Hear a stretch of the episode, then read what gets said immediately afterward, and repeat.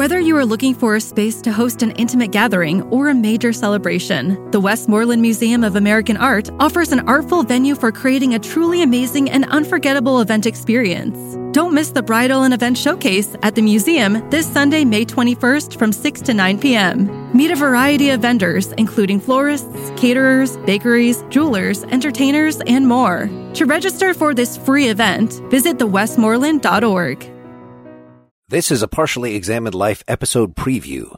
You can purchase the full episode individually or support the podcast to get all of our episodes. Review your options at partiallyexaminedlife.com slash support.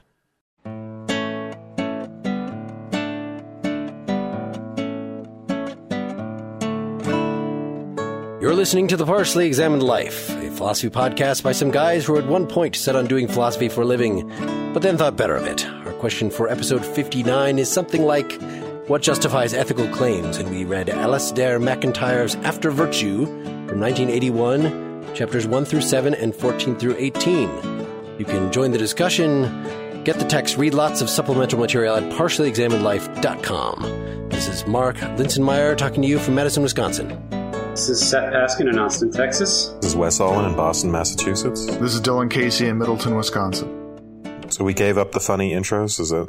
They come and go. They will be all the more unpredictable by the fact that they are sometimes there and sometimes not. Hmm. Okay. This has not been a week for funny intros for me. This book has slain us. It has made us lethargic, beaten down. It's quite a book. Yes. I got food poisoning this week, so that was fun. Which chapter did you get that from? I should say to the listeners that uh, you might want to listen to episode 58 before this one, as that is where we covered the very beginning of the book and a couple of other readings that the book is reacting to. I think we will still have to review enough of that that uh, you'll still get a pretty whole picture of the book from what we're going to say tonight, though. yeah. Also, you could look at any podcast that's related to the entire history of Western philosophy. As a prerequisite for this. So, yeah. It's a very broad book. It mentions every chapter mentions what at least three or four figures from very disparate traditions. Everything from painting to writing to cooking, right? Really? I don't remember painting and cooking. I'm not sure. Oh, there's a lot Well, about painting, there. there's, there's Oh, does yeah. the portrait painting stuff. Cooking, I don't remember. But Well, there isn't the, there isn't the deep analysis of it. So the, the Julia Childs chapter. the internal joy of cooking. It's the intelligible actions. That's what yes, cookbooks are examples of intelligible actions, such as would make analytic philosophers drool. Ah.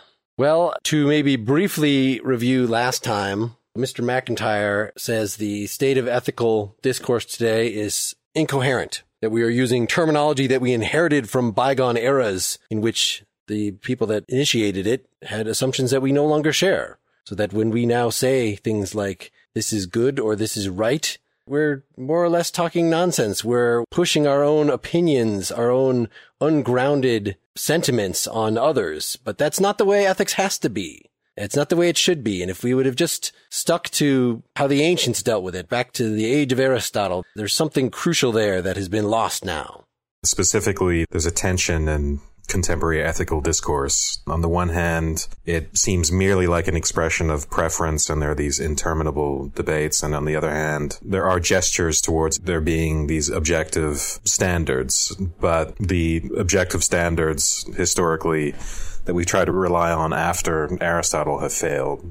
well, in particular, post Enlightenment, right? Yeah. Yeah, the Enlightenment rejection of Aristotelian teleology is what led to this problem. And a lot of the book is, of course, the sketching out of this history of moral theory and how the rejection of Aristotelian teleology led to all these problems with establishing objective standards and then different attempts which successively failed. Right. So now even the questions we ask in moral discourse, he thinks are just kind of wrong-headed. That we approach ethics as something like, how do we justify ethical claims? We think that this is good or this is right is a claim that should be true or false in any given case. And if we got a theory that would enable us to cover all of the possible cases, then we could apply that theory to this particular case. And then you and I would both agree on the particular outcome and we'd be able to make consistent laws and all that kind of stuff. And he thinks that's just total baloney. More than that, he thinks that is a gross misunderstanding of the way ethical claims work. And it seems to me that's part of what his book is trying to establish. He certainly points us back towards Aristotle, but he doesn't do so in a simplistic way of saying, well, we should just all become Aristotelian in a particular sense. It has to do with the way you understand what moral arguments are or the existence of moral facts. What she wants to say exist, they're contingent, they're a product of our cultures, but nonetheless, that doesn't mean that they don't exist. In fact, one of his deep criticisms goes to, I guess this is what he would mean by the teleology, that we can, of course, have our facts embedded in our histories, and that does not make them non factual. Well, let's look at his rejection of Hume's radical separation between ought and is, because that's really what teleology amounts to here. And a lot of this is in chapter five. He touches on it elsewhere. But for Hume, with merely factual premises, you can't ever derive anything that's normative or evaluative. So you can't make general claims about human beings or human nature and then get to some sort of evaluative claim as a result of that. So, for instance, you couldn't say that it's human nature to be compassionate towards others. Therefore, compassion is a good thing, let's say. But as MacIntyre points out, there are concepts which are functional or have normative content built in. So, for instance, the idea of a watch, if you said a watch is too heavy to carry around and doesn't keep good time, then MacIntyre's idea is that it'd be legitimate to derive the conclusion that it's a bad watch. And in a sense, the concept of a watch has some sort of normative content, even though what we say about a watch is factual. So there you get this idea that there are facts about the world which sort of have normativity or value built into them. And that's related to this Aristotelian concept of teleology or of there being certain kinds of beings, organisms especially, that have ends built into them by virtue of well, for Aristotle it was biology. We'll see that's different with MacIntyre, but by virtue of their structure, they tend to certain ends or goals, as a matter of fact.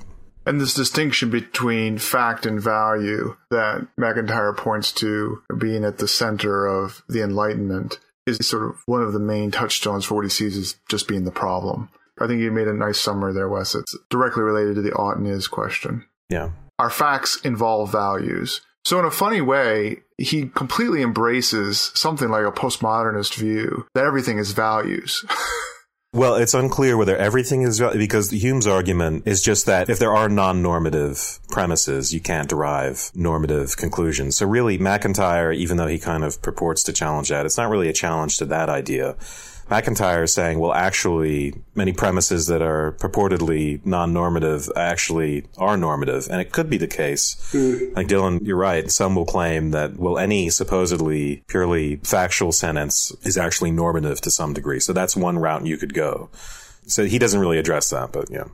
I thought what MacIntyre was saying in this section was that the concepts that we have of objects, like the concept of a watch or the concept of a farmer, has implicit in it the concept of what it means to be a good watch or a good farmer because right. there's a notion of what exactly a watch is supposed to be good for or what a farmer is supposed to be good at. The context in which he brought it up around Hume was that he's saying the issue is that with Aristotle and the Aristotelian tradition all the way through up until Pascal, there was a notion of that human beings had that same kind of conceptual there was something it meant to be a good human being, and then we lose that at some point. That's what that example was, I thought, meant to tease out. Or it becomes incoherent, yeah. Yeah. And Dylan was pointing out that one might make the argument that any concept involves the idea of what it means to be a good X anytime you're talking about something, which is some contemporary philosophers have made, and not just postmodernists, but pragmatists have made that sort of claim. He doesn't talk about Quine very much, but he does bring him up in terms of the refutation of empiricism and the theory ladenness of concepts. And I sort of wish he had talked more about that because it seems to me that he's doing something like that in his criticism of well, the whole Enlightenment, but also in particular emotivism, that he's considering them kind of the radical empiricists of ethical philosophy and making a go at them in that respect. We should point out that this is kind of a surprising sort of claim. The idea that we're going to get some sort of return to Aristotelian teleology, which is widely rejected, especially because of modern science. So it's rejected not just by Hume, but by most contemporary philosophers, and MacIntyre knows that. So it's kind of a tough road to hoe. Right. And his elaboration, this is mostly in chapter seven of exactly what's wrong with the science is very underdeveloped, I think. So chapter seven is where he gets right at Yeah. The distinction between facts and values. And he thinks really the concept of fact, as we consider it now, is something that just really came up in the 17th, 18th century. And it assumes that the observer can confront a fact face to face without any theoretical interpretation interposing itself. A quote. So that beforehand, not that they would have thought of this, not that people before them were all postmodernists and thought that the subjective is interminably bound up with the objective, but just the way that they used claims had this element. It did not have it sort of broken out in that way. And in fact, when I initially hear the examples you were giving about the farmer or the watch, the analytic part of me wants to say, okay, well, so there's a normative component and then there's a descriptive component in there. Right. And we can take them apart. And so then say, yes, there is a normative premise there. At least he's going to want to say, I think that that's arbitrary for us to say, oh, well, the basic situation is really the normative component distinguished from the descriptive component. There's no actual justification for that. That this is sort of getting at another Yeah. one of those things in our Saussure episode that what we consider the basics of language, or this was in the Nelson Goodman one as well, is culturally dependent. That for them, man as something with a normative component built in for the ancients, that was the basic. And to say that they really were using this complex thing that is a little historically ignorant is imposing our current schema upon the past. Well, in fact, I think he would argue, and says as much in several places, that this is just factually wrong. That to understand that a human being is something absent the culture of human beings is just to misunderstand fundamentally what a human being is. To try to understand a person, a man, mankind, humankind, a human being, an individual, any of those things outside of the notion of culture as well, and by proxy, the notion of the history that led to it and that embeddedness, he says, is just wrong. Well, how does that relate exactly to teleology? Because that's less clear that you can say, Yeah. yeah. of course, human beings are in a culture and have a history and all this, but that doesn't mean there's an objective good that each human being is supposed to obtain or, or anything like that. Well, we'll see. We'll see later on that the culture and tradition and social role are meant to provide what the good is for the individual to some extent, right? Yeah, and I think we have to be really careful about layering too much on teleology as being a single univocal thing. Because while he doesn't want to admit genuine plurality, his discussion of virtue has more to do with understanding what virtues are and also understanding that virtues provide guidance. But he's very clear that there is disagreements about what virtues are and therefore what constitutes a good person. This is where he sees a difference between himself and Aristotle, and he goes into this in chapters 14 or 15. But yeah, right. The focus of the teleology is on the notion that we are individual actors that are goal oriented. And I think Buchanan, he does make the much softer claim that it's not a directedness like being yanked around by a chain. And that's in some ways a uh, enlightenment misunderstanding of teleology hmm Yeah. that the teleology is not mechanical. And so when you read it through Enlightenment language, then you just misunderstand even what Aristotle meant by a directedness. And that as individual actors, we have goals. I don't think it's enough for an account to be teleological to say that we have goals.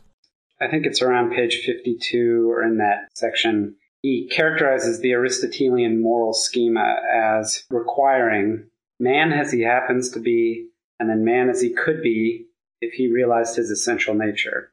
And he says this requires three essential elements the potentiality to act, an account of the essence of man as rational, because that's what's required to recognize what your essential nature is, and then a telos, which is the, I think, the essential nature itself.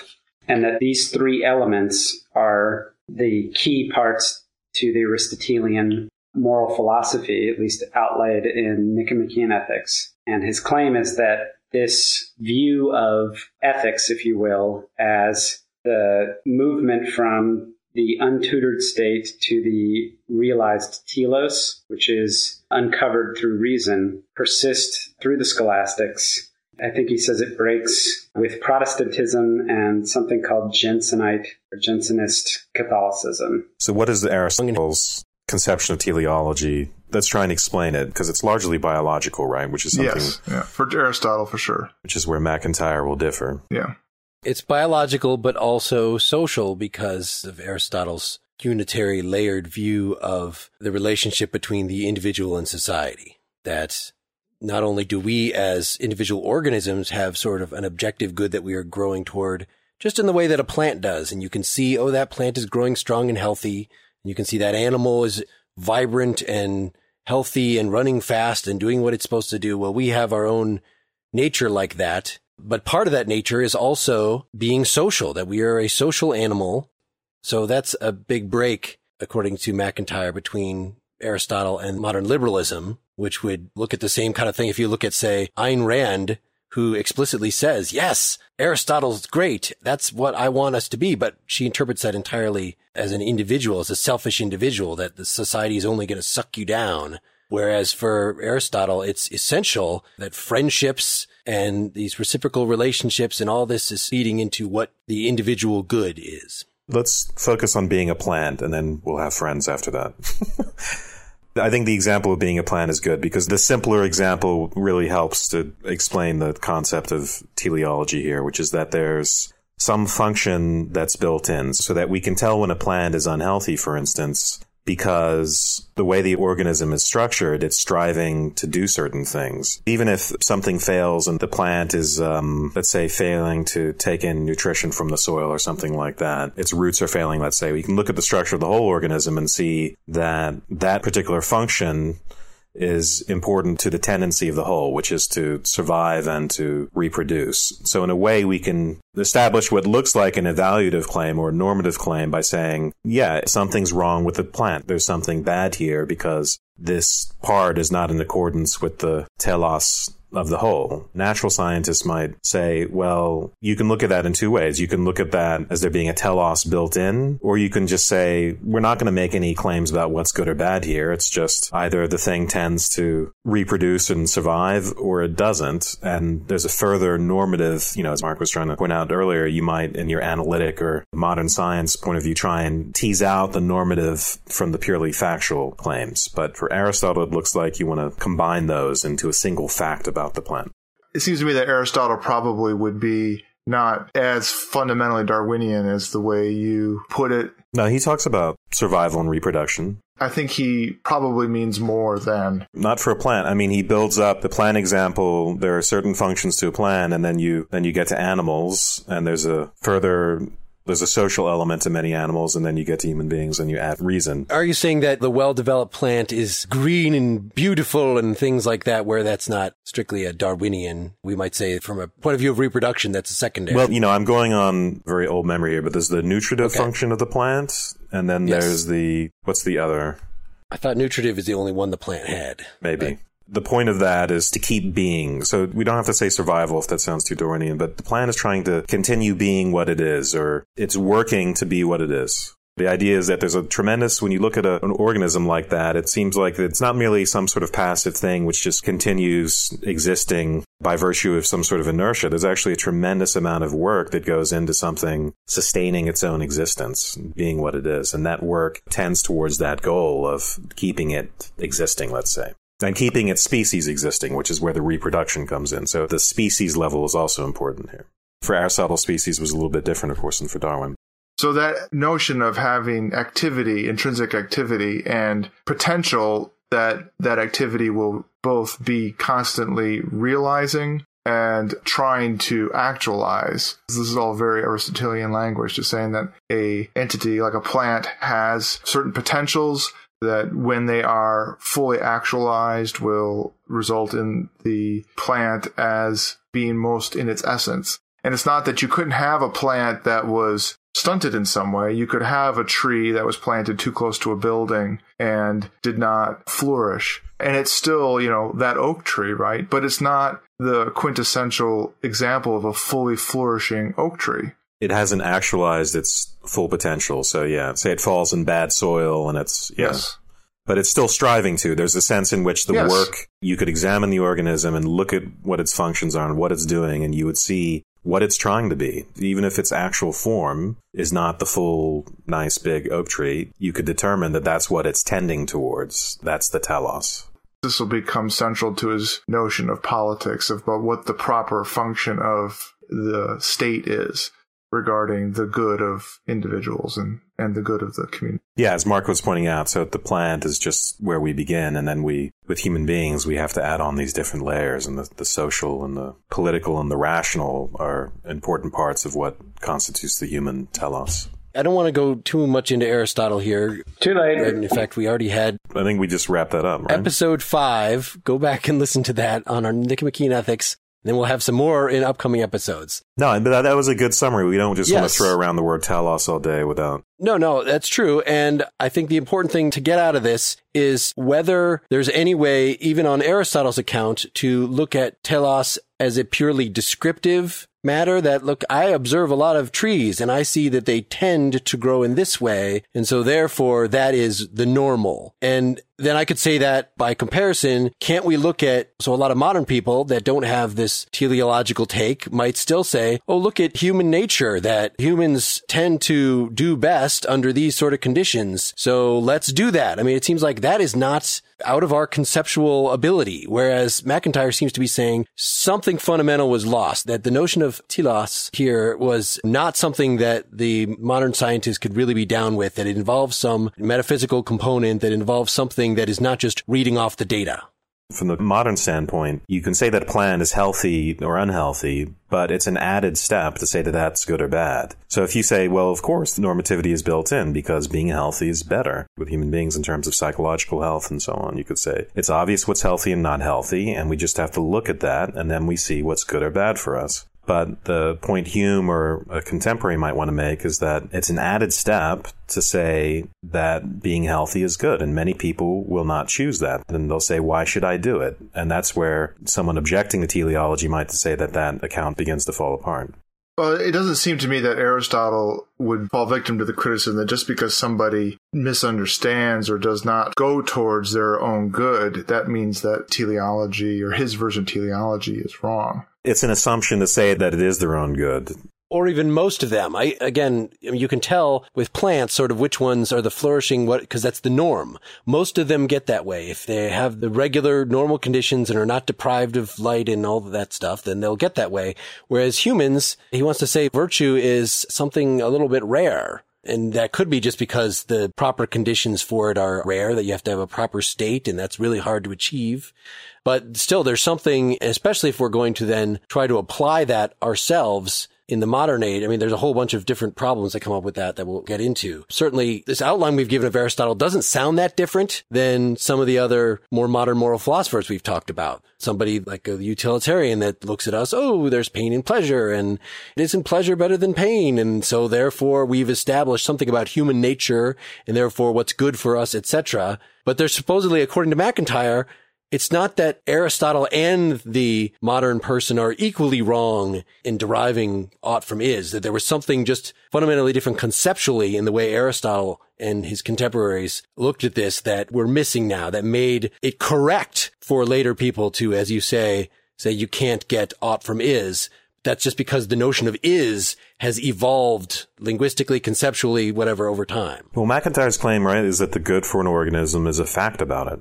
He acknowledges, you know, one of the reasons that you've brought up in some past podcasts, like in the Nietzsche one, why we would reject this idea of health being good and therefore we know what the good is and there is virtue right there is that goods are heterogeneous. There are too many different ways to live a life that seem attractive to us in certain guises. Right, but he's still going with the idea that the good is a fact, which is essential to teleology. He doesn't want to give up teleology. He's going to give a non-biological account of teleology later based on narrative and all that stuff, but I don't think he wants to get away from the idea that the good is factual. Right, but it's, It's not, not based on the biology. biology. Because you are a human being, period, for Aristotle, there is a certain kind of good for you. Now, Aristotle does hedge that and say, well, maybe you're just a slave. Maybe you're just fucked up and that good is not going to be available to you. But for the good specimens, it's sort of circular. That's perfectly consistent, right? I mean, that's no different than what we just said about a tree that's planted too close to the building,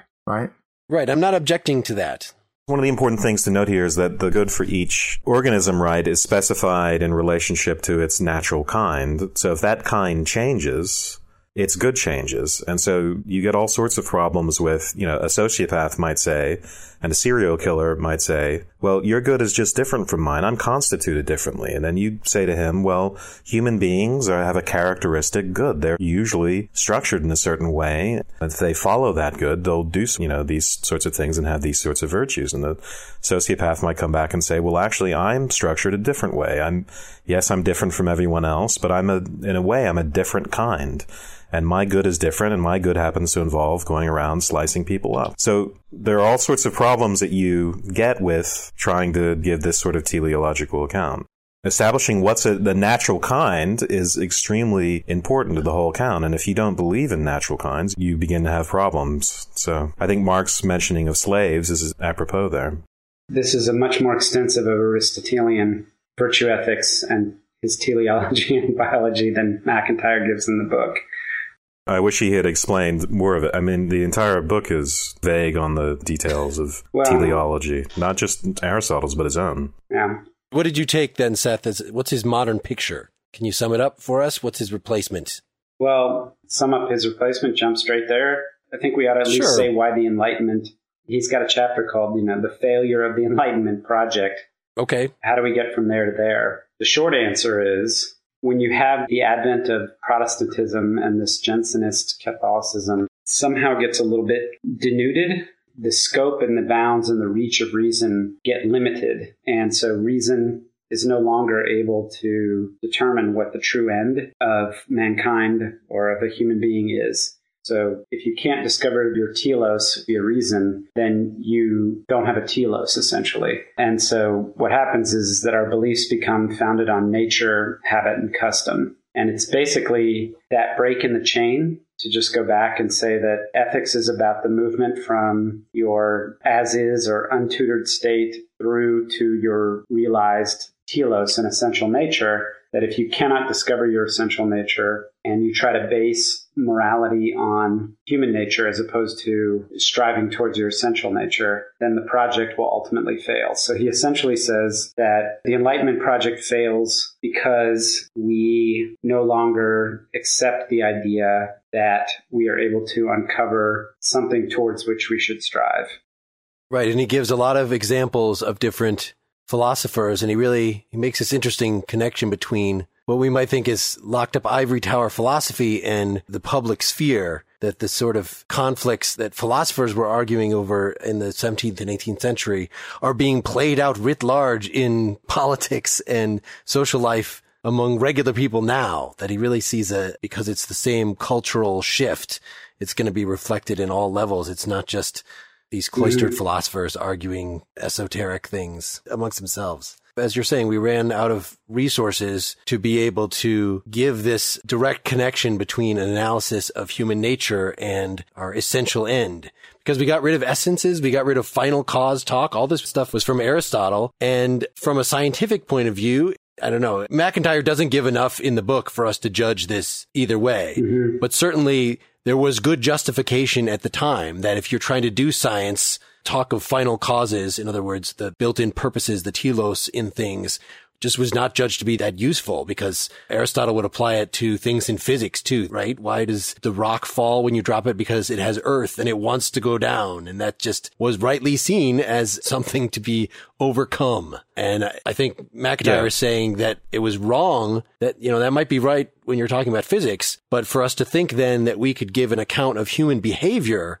only referring to mechanistic right. considerations is fundamentally screwed up. And we can see that actually in the way the social sciences have evolved that we think that the Marxists and lots of others thought that you could give these empirical generalizations. Really, economics is founded upon this assumption of how individual people and masses of people are going to behave. And uh, MacIntyre makes the point that these are all just still pretensions, that the social sciences have not come up with generalizations of a sort comparable to what uh, chemistry and physics and stuff have come up with.